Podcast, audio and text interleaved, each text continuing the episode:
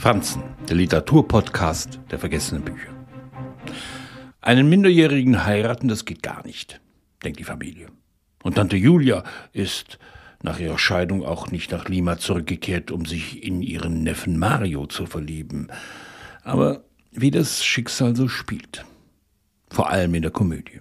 Da trifft eine wunderschöne 33-Jährige auf einen Studenten, der von Paris, der Bohème, dem Leben als Schriftsteller träumt und zusammen mit seiner Tante den Skandal schürt. Tante Julia und der Kunstschreiber, ein früher Roman von Mario Vargas Llosa, in der Übersetzung von Heidrun Adler, ist nicht nur eine Hommage an die Liebe, das Schreiben, vor allem ans Radio. Jener untergegangenen Welt, vor der heute niemand mehr gespannt hockt, weil seine Lieblingssendung ausgestrahlt wird wir auf das Neueste aus aller Welt warten, sehnsüchtig unserer Musik entgegenfiebern, das Hörspiel, den Fernseher, das Internet ersetzt. Es gab das eine Gerät, vor dem sich alle versammelten. Im Roman ist es vor allem Pedro Gamacho, der mit seinen Radiohörspielen Peru verzaubert, gleichermaßen als Vorläufer der Telenovela, das Radionovela. Inzest, Verrat, Untergang und Aufstieg, romantische Liebe, verhängnisvolle Affären.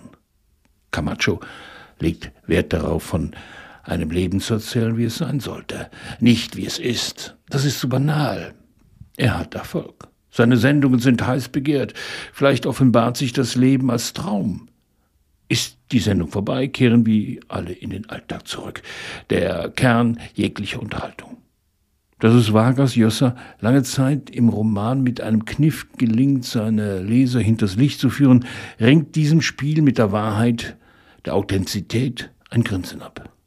Wer den politischen Schriftsteller Vargas Llosa schätzt, mag aufgrund dieser leichthändigen literarischen Fingerübung vielleicht die Nase rümpfen. Doch erzählt die Komödie mitunter mehr über die Abgründe der Menschheit als die Tragödie, was nicht nur Pedro Gamacho weiß.